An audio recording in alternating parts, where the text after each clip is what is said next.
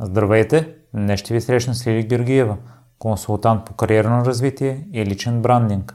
Ако имате непремирими истории и желаете да ги споделите, свържете се с мен и следващият гост на подкаста може да сте вие. За всякакви мнения, критики, препоръки можете да ми пишете във Facebook страницата Непримиримите подкаст, като всяко ваше мнение е изключително ценно за мен. Сега ви оставям с Лили.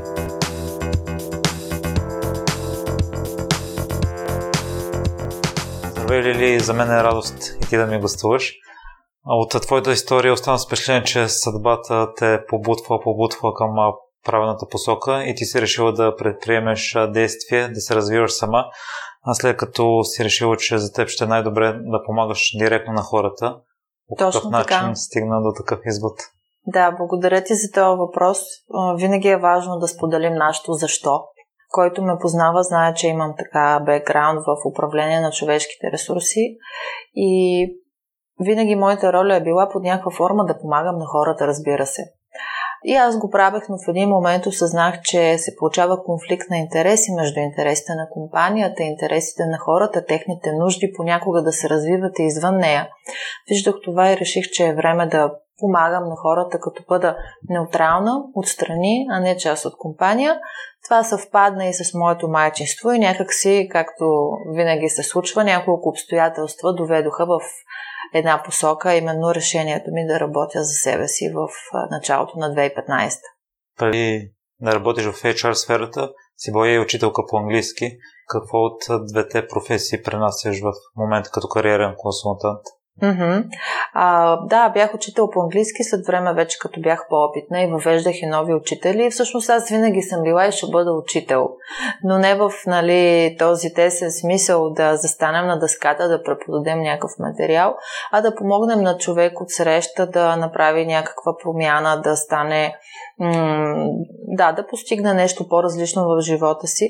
Така че уменията за преподаване, за водене на група ги развивам наистина от доста млада, от 19 годишна и след това вече надградено с допълнителни обучения по групова динамика, НЛП и така нататък. А, мисля, че така станах по-добър треньор, обучител. И това е едно от нещата, което пренесох. Нали? Другото е работата с хора, разбирането на хора, разбира се опита в а, подбор, въвеждане, обучаване на хора, развитие на хора като HR. Всички тези теми в момента са ви много полезни, защото аз съм от другата страна, като независим консултант, но когато съм била от страната на компаниите, мога да дам много по-адекватни съвети и насоки на хората, с които работя. Лили спомена промяната. Винаги ли е необходима тя? Защото, може би в такова общество живеем, аз съм обграден от такива хора, че постоянно чувам, трябва да се промениш, трябва да се промениш, трябва да промениш или какво си, или какво си. Ами, а, ако гледаме по една скала от 0 до 100, и на нула сме си абсолютно същите на същото място и действаме по същия начин, а на 100 е сменим тотално посоката, бранша, професията, формата на заетост, ако щете и държавата, на смисъл в тотално другата крайност. Всъщност промяната тръгва от, от едно, докато стигнем до 100. Тя може да бъде просто вътрешна. Да съм по-спокоен, да съм по-центриран там, където съм, на позицията, на която съм, в компанията, в която работя. Аз имам една такава програма, тя се казва Устрем за принос, в която наистина помагам на хората да се развиват и да се чувстват по-добре там, където са. Една следваща стъпка би била, добре, харесва ми това, което правя, но не и средата, в която се намирам. И за тук съм измислила програма за хората, които искат да пристъпят на страни в различен формат да работят а, или пък в различна среда, но да запазят дейността, позицията, титлата, ако щете. Разбира се, има хора, които са така на такъв житейски кръстопът, който ги води до по-голям завой. И е време и се чувства, че е време да сменят професията или да пренесат това, което са правили като част от организация на свободна практика, това, което и аз направих. Така че промяната първо не е само цел, не е задължителна, но от друга страна, дето се вика, сутринта излизаме едни, вечер се прибираме други, тя ни се пътства неизменно. Така че моята задача е всъщност да видя и да помогна на клиента да си формулира от каква промяна наистина има нужда и ако е дошъл с мен, при мен с една такава огромна заявка, край, махам се, не искам нищо повече от това, което е, нали, всъщност да видя кое е добре да запазим и кое е добре да променим. По някой път дори спирам човека да направи драстична промяна. Другата крайност, ако се чувстваме щастливи от живота на работното място навсякъде, нужна ли е поне минимална промяна в някои отношения с течение на времето? То е въпрос на субективна преценка, когато вътрешния глас почна да говори, че нещо не е наред или че нещо не ни достига, е добре да го чуем и да разберем, да поровим, да опознаем себе си, да останем за малко така натихо, нали, извън да, ежедневна шумотевица и лудост и да попитаме, добре, ама какво всъщност, какво всъщност имам нужда. По път не е нужна промяна в професионален план. Има други сфери, където има нужда да пипнем нещо, ама някакси в професионален взимаме по-често по-лесни решения. Нали? Имам дами, които идват при мен и всъщност е необходима промяна в личен план. Там се е закучило нещо много сериозно, ама те се занимават с работата, защото там не им се бърка, нали? прекалено дълбоко е. Така че бих казала субективно е. Защото съм забелязал в спорта, дори да се навърха е желателно с течение на времето, може би някои ново въведение да въвеждаш. Да, това вече можем да го наречем а, синоним, друг синоним на промяна е развитие. Тоест всеки, който постига нещо в сферата, в която се развива, в професията, позицията на която е, в един момент иска нещо повече, не е задължително да е различно и не е задължително да е развитие в иерархията. Иска да може да взема по- по-сериозни решения, да има по-голяма свобода, да е компетентен малко по-широко в областта, в която е компетентен. Тоест тук става дума за развитие, и да, в програмата ми Острам за развитие с моите клиенти работя за това те да развият личността си, професионалните си компетенции, така че да са по-полезни, да остават по-голям принос и в края на краищата вътрешно да се чувстват по-на място и по-добре. Ние хората им чувстват, че сме максималисти, очакваме всяко нещо да ни харесва на 100%, mm-hmm. но няма помощ щастие. Mm-hmm. Лили, според теб, горе-долу какъв процент от работата трябва да ни допада и с какъв процент трябва да се примирим, че няма да ни хареса. Защото mm-hmm. дори да работи мечтаната работа, в днешно време има много такива възможности. Не на 100% правиш това, което ти доставя най-голямо удоволствие. Така е. Няма нещо, което е на 100%, което е съвършено, идеално за нас, дори и сами да си го направим. Нали? А, абсолютно е така. Аз тук не бих делила проценти, нали, например 70% да ни допада, пък 30% да не ни допада. По-скоро бих изменила въпроса как да разберем това, което не ни допада, дали е много голям компромис или е приемливо. Нали. М- разбира се, добре м- същността на работата, като дейност, като тема, като тип задачи, като резултати, които постигаме, да са в унисон с нашите силни страни, с нашите ценности, с нашата субективна представа за принос, т.е. какво искам да остане след мен. И вече има едни други аспекти, с които по-бихме могли да направим компромис, айде така да го кажа, ако първите аспекти са покрити. А именно, а, ако щете и възнаграждение, да, то ни задържа някъде, но не ни мотивира колкото и да е високо, ако не виждаме смисъл в работата, ако резултатите не са нашите резултати, ако темата, дейността или каузата не е нашата. Така че компромис може да се направи с някакви по-външни фактори, като а, условия на труд, местоположение, ако щеш, ако щеш, да, ще пътувам по-дълго, малко е некомфортно, ама там пък като отида, какви смислени неща правя, с какви смислени смислени колеги и какви осъзнати клиенти, нали, струва си този път. Така че по-скоро за себе си да преценим кое не е от първостепенна важност и кое, ако правим компромис с него, отвътре се чувстваме се едно, сме предали себе си и кое е на втори план и можем да правим по-дългосрочно компромис или пък да видим, че то може да се развие с времето. Тоест, примерно пак за заплащане. Може да започнем с едно по-компромисно, но да има потенциал то да се развие. или да започнем в на едни условия, не само финансови, които нали, не са ни баш, ама с времето, постигайки резултати, чувствайки се на място, живот и здраве, дай Боже да бъдем припознати нали, като така добри в това, което правим и да ни бъдат предоставени по-добри условия. Така че, освен да гледаме с кое може да направим компромиси, кое не, кое не е важно, кое не, да гледаме не само краткосрочно, ами и дългосрочно в перспектива или на теб, което ти доставя най-голяма радост в работата, тъй като ти си избрал да се развиваш на страни, а не на дълбоко. Да. Това, което за мен е най-така удовлетворяващо, е първо, че наистина при мен е, има много разнообразни дейности.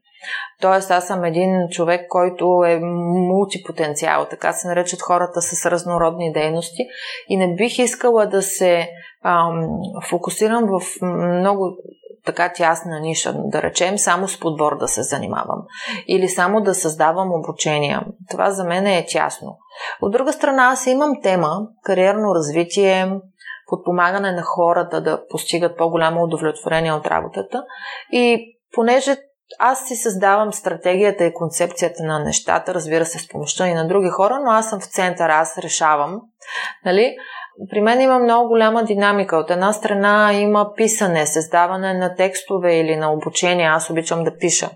От друга страна, работа с хора, ако щете в консултациите на четири очи, това от една страна е много удовлетворяващо, защото ти се отдаваш на този човек в този момент, като работиш с него. Ти си концентриран върху това да му помогнеш.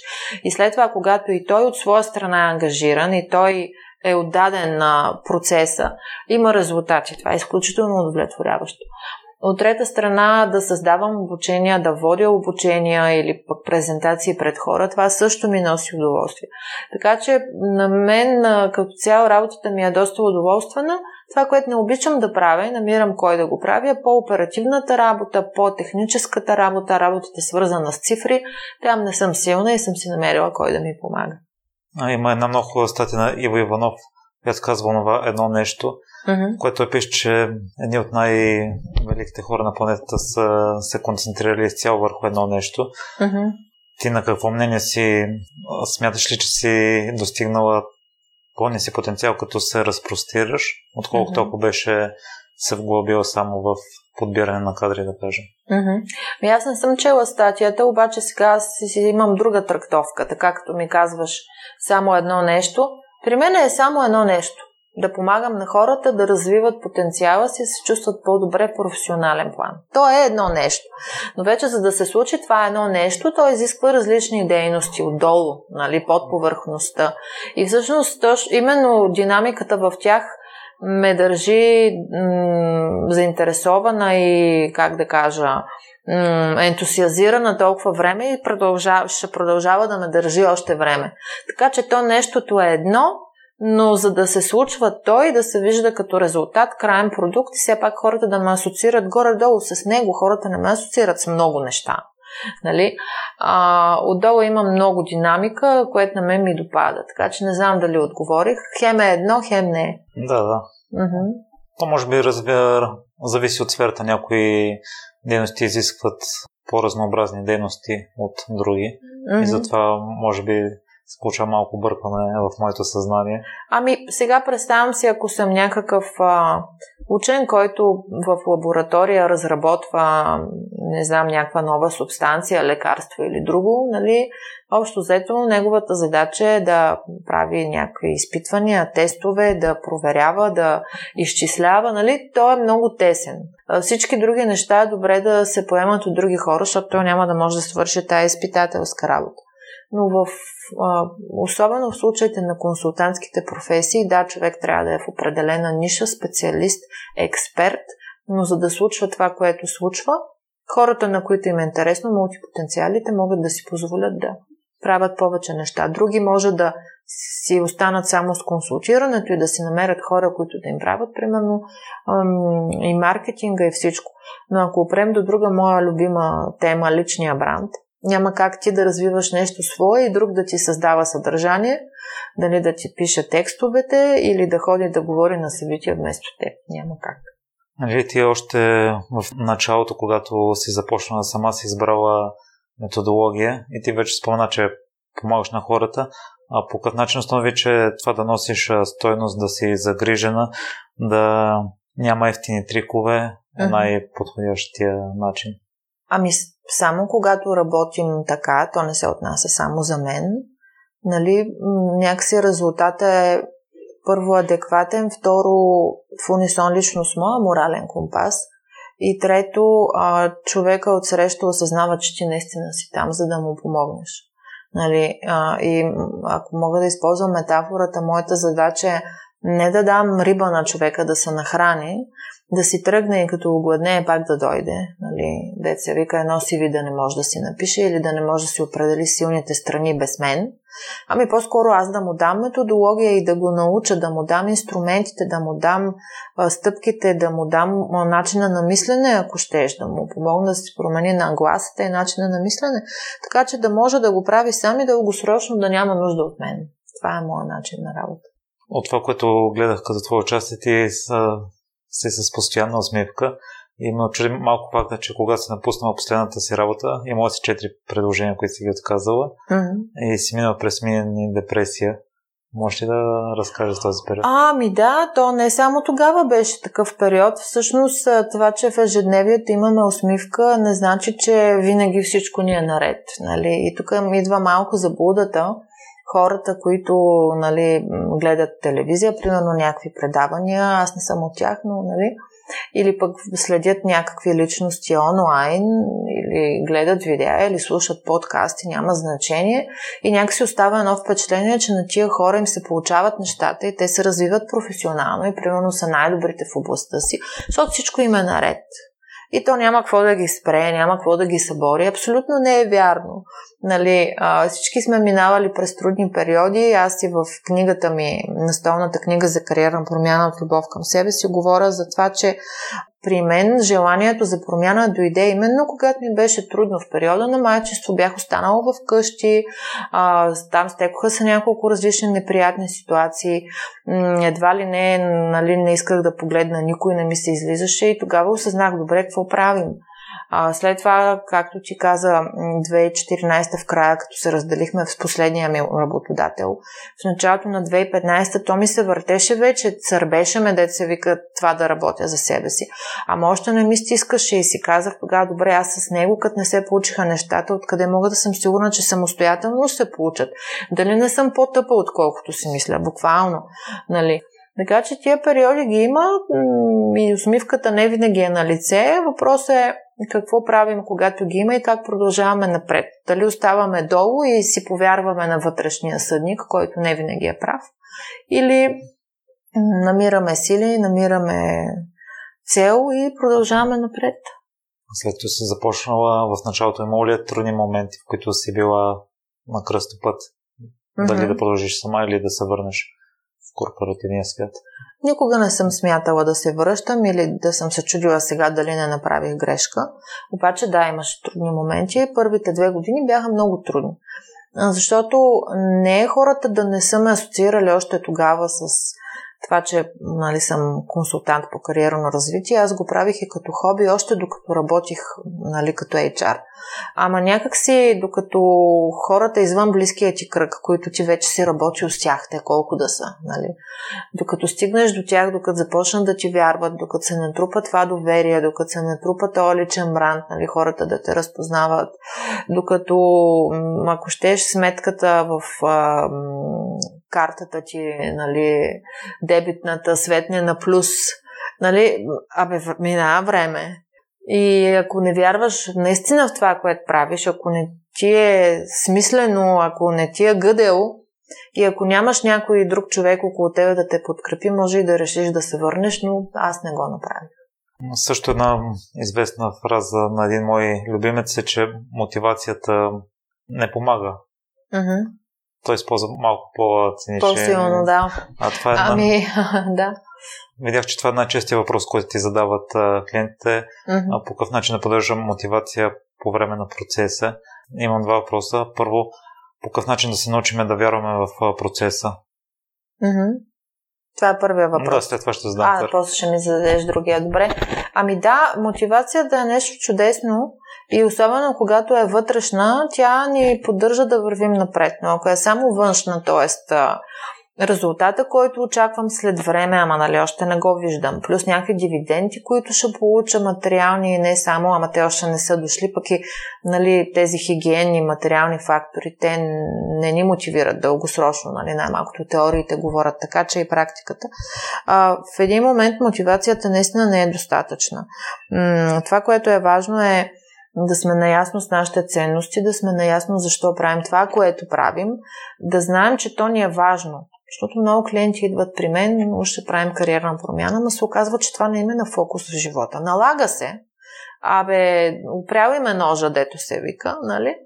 Ама всъщност не има това важно и някакси, особено когато и не са наясно в каква посока искат да се развиват и не, ги, не им е гъдел отвътре, то не им е важно. И щом не им е важно, те не са ангажирани с процеса. И когато не сме ангажирани с процеса, няма как да сме устойчиви дългосрочно, особено първите месеци, когато нали, има какво да ни събори. Нали, дали ще почнем нова работа в нова компания, ще кандидатстваме, ще започнем, всичко е ново или ще стартираме нещо свое.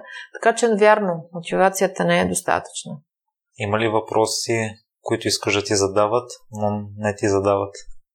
Кой? За кой става дума? Клиентите? А, ами аз не ги чакам да кажа честно, защото горе-долу въпросите, които ми задават са едни и същи. Аз разбира се отговарям, но по някой път сме на две различни равнини като начин на мислене.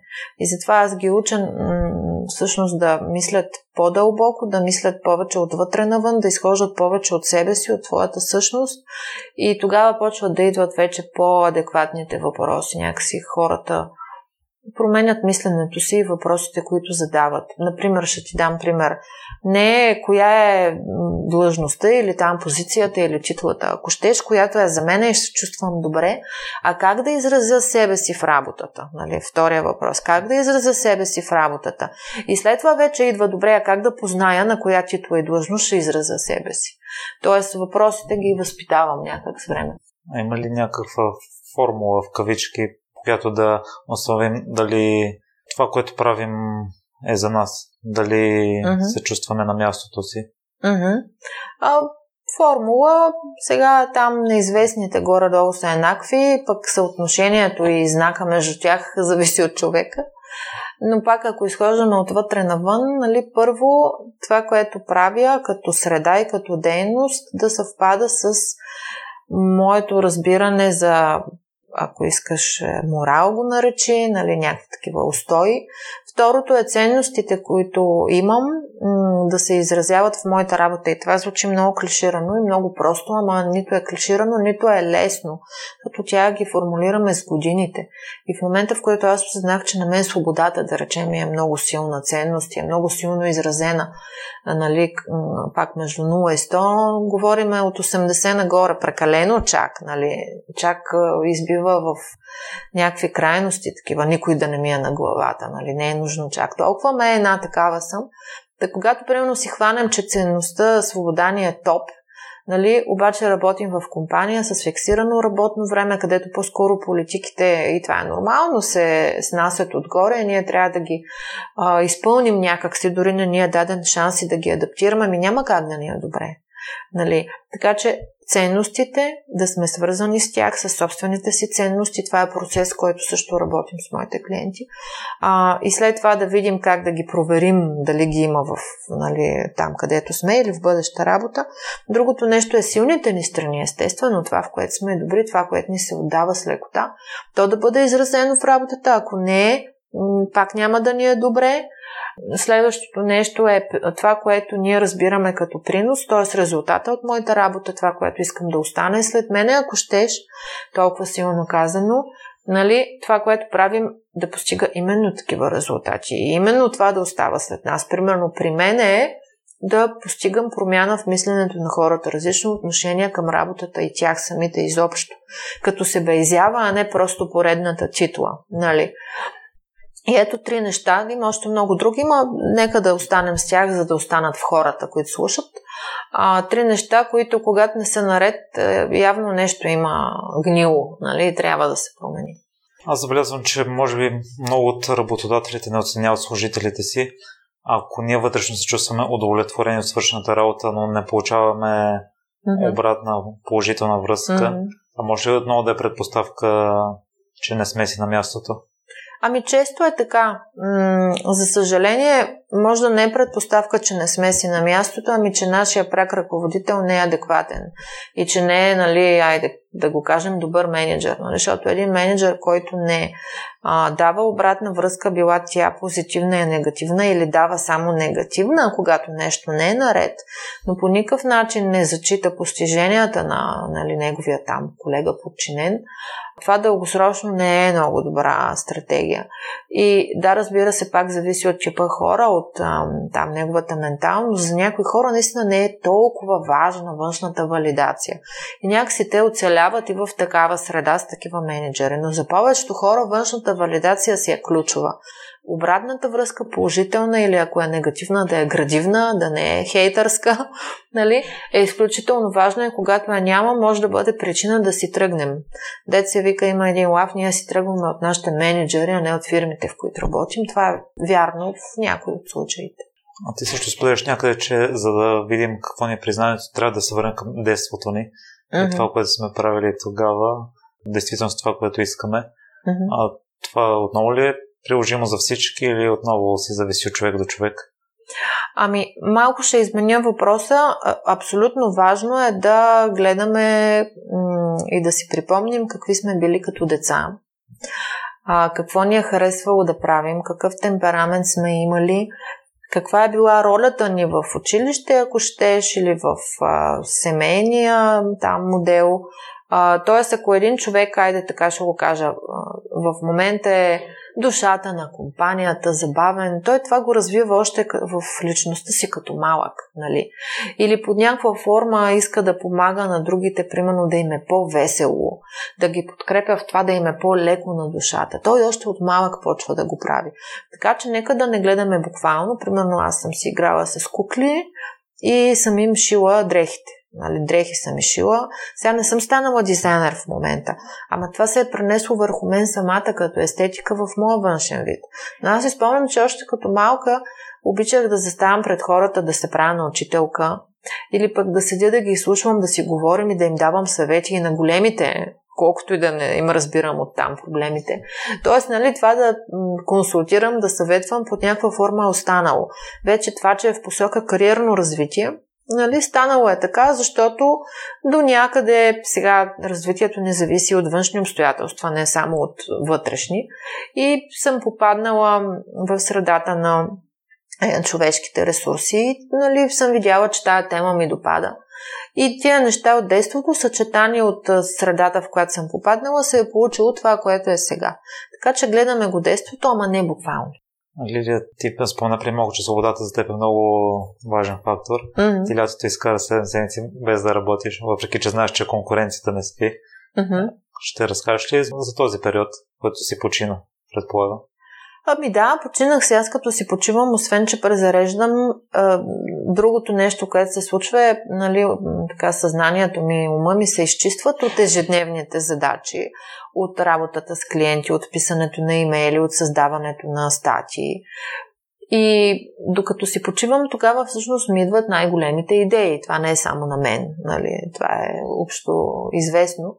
Та, идеите за, нали, те бяха така, имаше ги още преди почивката, но ми съвсем ми се оформиха след нея и вече съм си разписала за 3 години напред какво смятам да правя.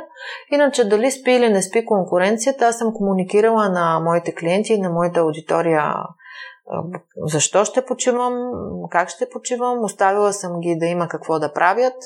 Така че спокойна съм, че като се върна, аз съм на лице и те са на лице. А пък дет се вика, е добре да има и някой колега да удари рамо, когато ме няма, той да поеме клиента, защото нали, не сме роботи. Трябва да изключваме от време на време. Другото нещо, което страшно много ме впечатли при теб е, че си започнала уроците на танго mm-hmm. в момента, в който си била страшно натоварена. Mm-hmm. Да, ами аз това отдавна го искам от много, много, много време и някакси попаднах в залата, където се провеждат уроците, търсейки зала за мое събитие. Видях я, не я бях виждала от няколко години, припомних се и казах, Боже, тук колко добре се чувствам, искам да идвам, отдавна го мечтая това, то никога няма да имам достатъчно време и просто започнах.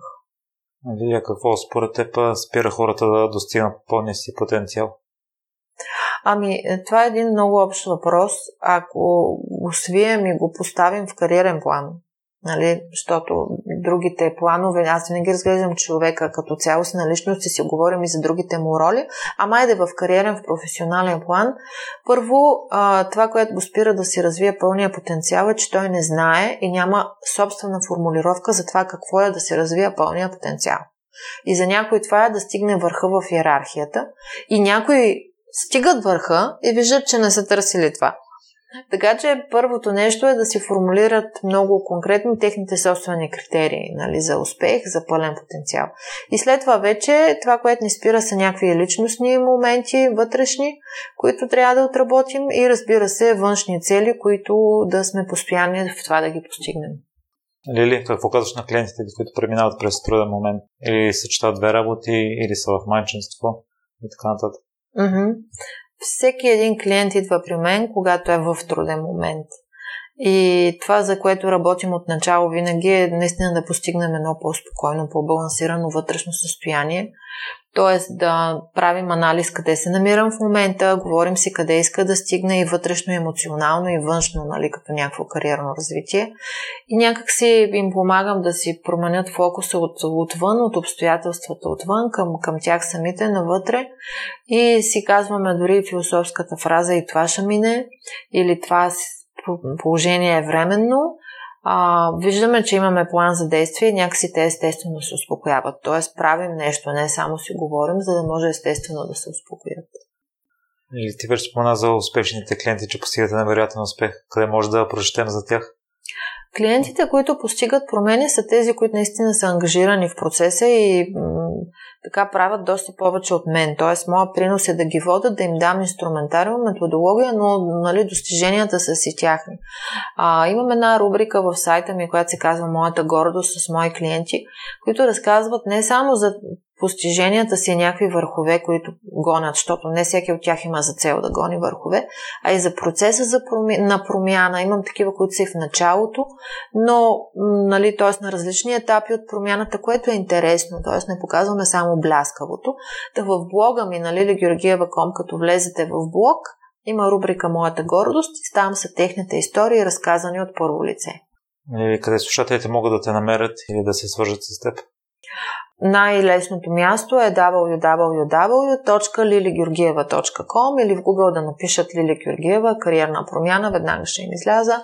Имам и Facebook страница, бизнес страница, която така често нали, вътре съм живее а, пак се казва Лили Георгиева, в Инстаграм съм Лили Георгиева, така че общо взето на тия три места можем да се намерим. В какво си се провалила? В какво съм се проваляла? Ами, това е, че аз и моите клиентки а, сме някакви отличнички, перфекционистки и не сме се проваляли много. Ама това не е добре, защото а, стигнах до извода лично за себе си и за така, мои клиенти, че а, тая висока летва, дето я държим постоянно и гледаме да я надскочим, ама тя е изкуствено излишно висока. Нали, тя ни изморява, изтощава и всъщност ми се искаше да се бях проваляла по-често, може би щях да съм по-надалеч.